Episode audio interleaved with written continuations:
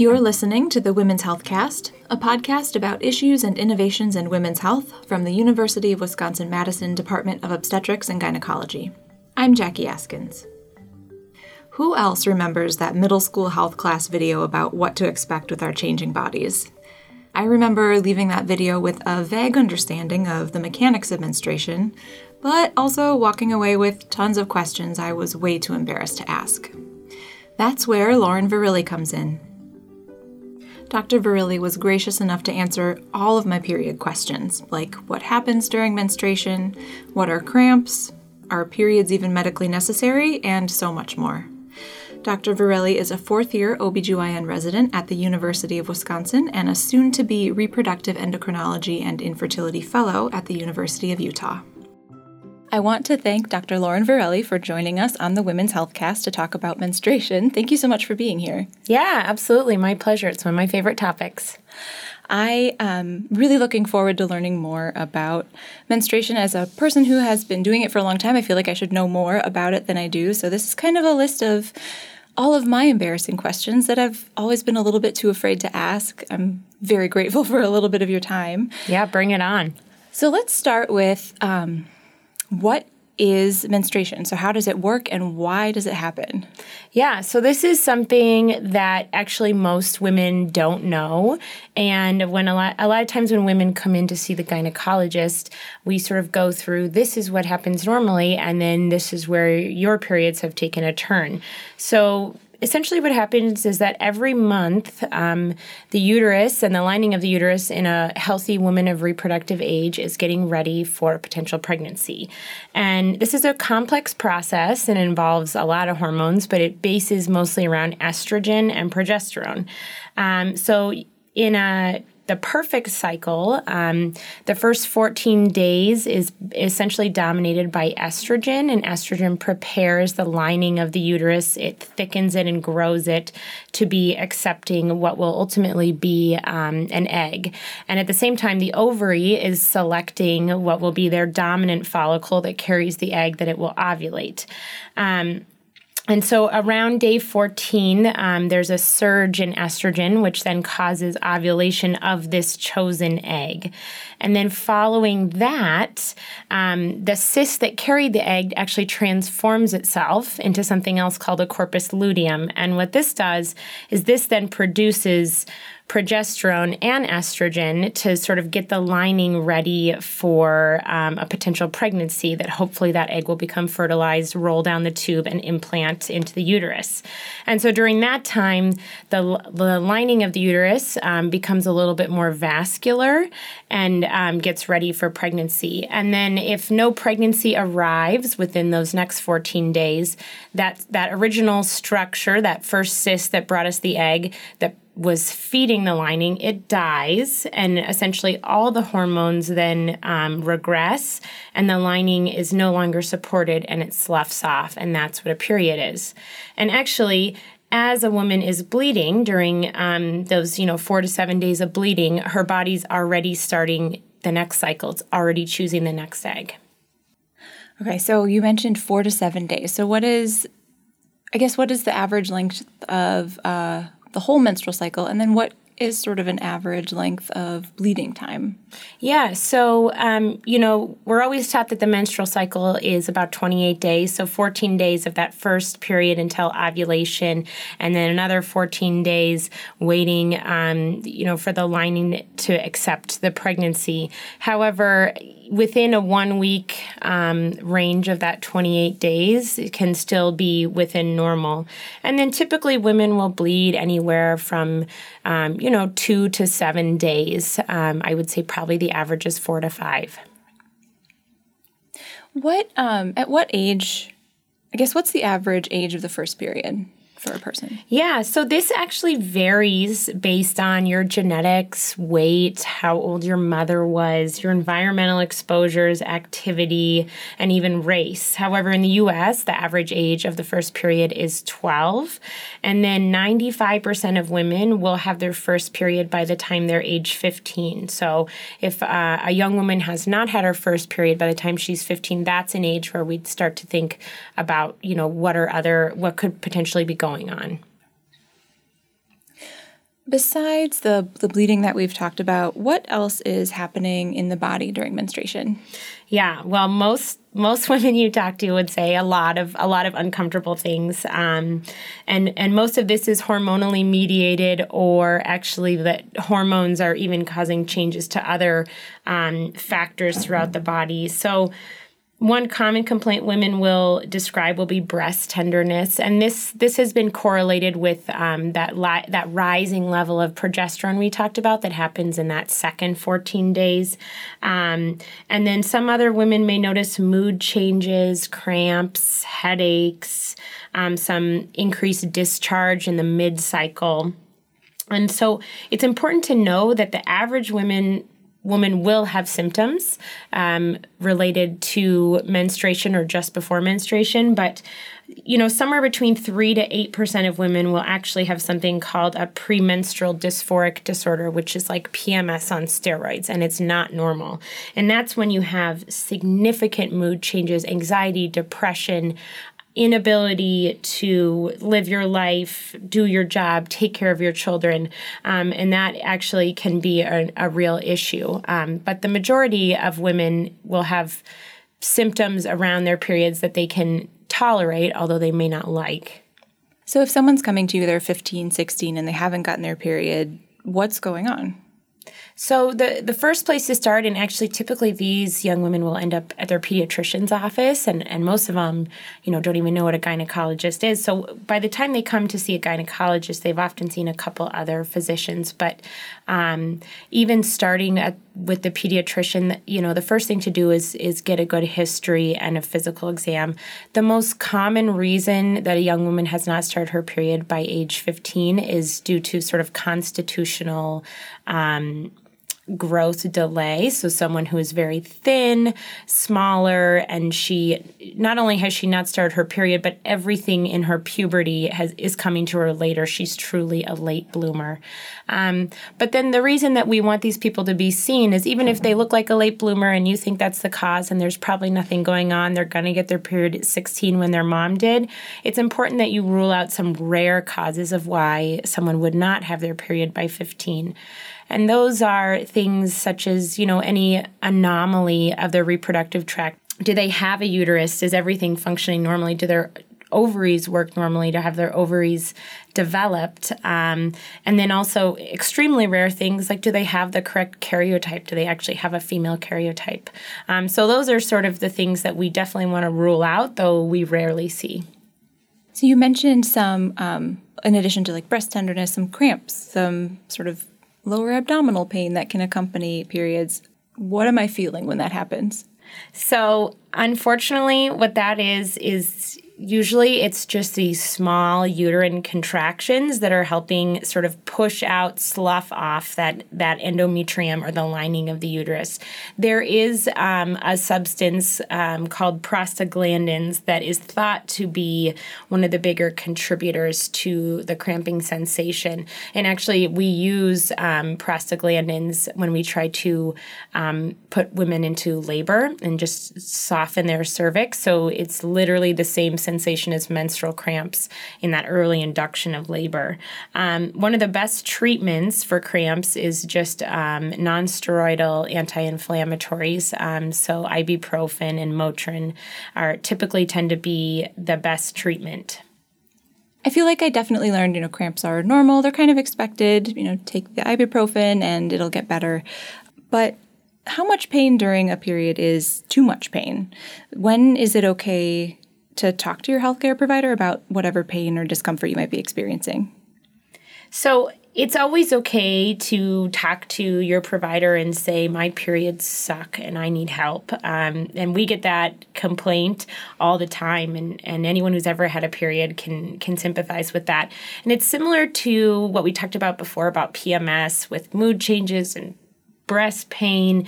Um, some of that is is to be expected, and the same goes with cramping. But cramping that's debilitating, where you can't go to work, you can't take care of your kids, you can't go to school, you can't study for your, your exam. That's too much. That pain um, is beyond what we would expect uh, for just just menstrual cramps alone. What could be causing that much pain? So, some women who have really heavy periods um, may have an underlying disorder called endometriosis, and I know that's something that's been featured on the HealthCast before, um, and and that may require its own workup. Um, other women will just have really heavy periods, so there's just more cramping that occurs to sort of expel that amount of lining and clot um, and and that can be part of it. And then there's a, another subset of women who just experience the pain differently, and so their their pain fibers are sort of um, set off a little differently than maybe you know their friend or uh, their sister.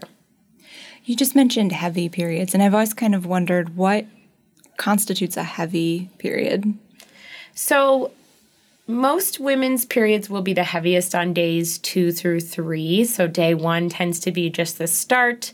Um, and then after day three, things will taper off um, you know, out to about day seven. But as gynecologists, we tend to define excessive bleeding as soaking through like a super tampon or the heavy pad um, in under two hours and doing this for several hours in a row. So sometimes on your heaviest day, you will go through, you know, a large pad in two hours and feel like you're in the middle of a murder scene. But then the next pad should be four hours or six hours. But really, what we think of as too much is when it's every two hours you're soaking through everything you have on for like several hours on end. And, and that can be a life-threatening emergency. I mean that's something that that we want to see people immediately in the emergency room for what makes that a life threatening emergency, I guess? Occasionally, um, women can have structural abnormalities or abnormalities with their ability to clot that make it harder for their body to um, stop bleeding. And that's why we want that's why we want to get, get women in who are truly having um, very, very heavy bleeding. What about irregular periods? So you talked about the average cycle length, you know, approximately 28 days plus or minus a week or so. So, with that information, what does irregular mean? Yeah, so irregular periods are not uncommon both at the start of a woman's reproductive life and at the end. So, early when she has her first few periods at age 13, and then later as she's transitioning to menopause closer to age 50, we'll see a lot of women's cycles become irregular. Like we talked about before, normal cycles about 28 to 32 days, um, with some intercycle uh, variability, but we recommend seeking medical attention um, to work up why your periods are irregular if you have fewer than nine periods a year um, or if you go three months without a period. What could be causing irregular cycles? So there's um, a multitude of conditions. I would say probably one of the most common ones is just a pregnancy that causes a missed period. Um, and then once we rule out pregnancy, we think about the the crosstalk between all those hormones I mentioned before, and are they not communicating correctly? Um, there's a disorder called PCOS that can um, often be the culprit of irregular cycles, and then um, there's you know quite a few other complexities with your hormone levels um, that can cause the signaling to go awry. So, what happens if your period stops and then you find out, okay, well, I'm not pregnant? What can cause amenorrhea? Amenorrhea, um, similar to irregular periods, is more common early on in reproductive life and at the end of, of your reproductive years. And this is because um, the hormones that are actually being produced in your brain often have this sort of immature communication pathway that's still getting developed in young women. And then when you're older, that communication pathway is also starting to not always be consistent. Um, but you know, in the middle of your reproductive years, there's a lot of causes of amenorrhea, and usually we recommend that women come in to get seen if they've had three months with no periods, and you know, we're we're certain that we've ruled out pregnancy. One of the most common causes, and something that I've studied a lot, is um, sort of life stressors and sudden increase in exercise or significant weight loss.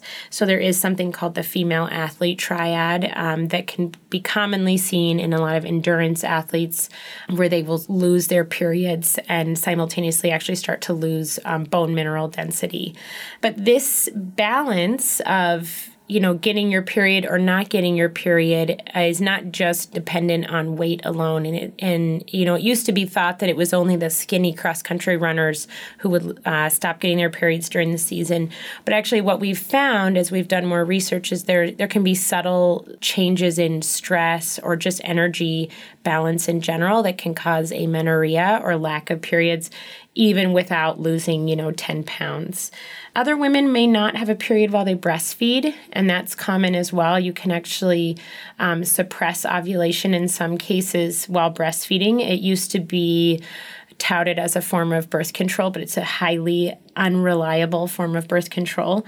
But some women will notice lack of periods or irregular periods while they breastfeed. And then some women who had had a baby or maybe had had a procedure um, on the inside of their uterus can not resume having periods after that, and that can sometimes be due to scarring within the uterus. So, for any of those cases, we recommend that women come in and that we rule out all of the potential causes. And we sort of think of it as like, are there hormonal causes? Are there structural causes of the of the lack of bleeding, or that, and then are there sort of a whole other category to look into? So you just mentioned periods after pregnancy. Um, breastfeeding can sort of suppress ovulation sometimes, and that made me wonder how our menstruation changes over our lifetime.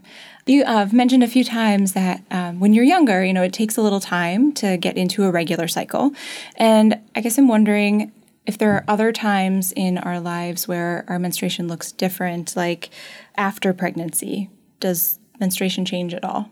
Breastfeeding after pregnancy, like I mentioned before, is one of the biggest culprits of abnormal cycles following pregnancy.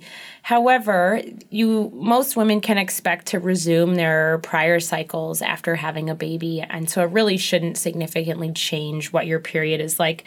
Fibroids, which are um, smooth muscle growths um, either in the wall of the uterus or on the very edge or even inside the cavity, those can um, grow as you age. So sometimes women in their 40s or early 50s who've had a fibroid for you know 20 years it may grow to a size where it's actually starting to contribute to some abnormal bleeding or heavy heavier periods what about um, menopause? I guess how do we know that menopause is coming or that we've hit it? So, menopause can be confusing because it's actually defined as sort of the one year anniversary of your last period.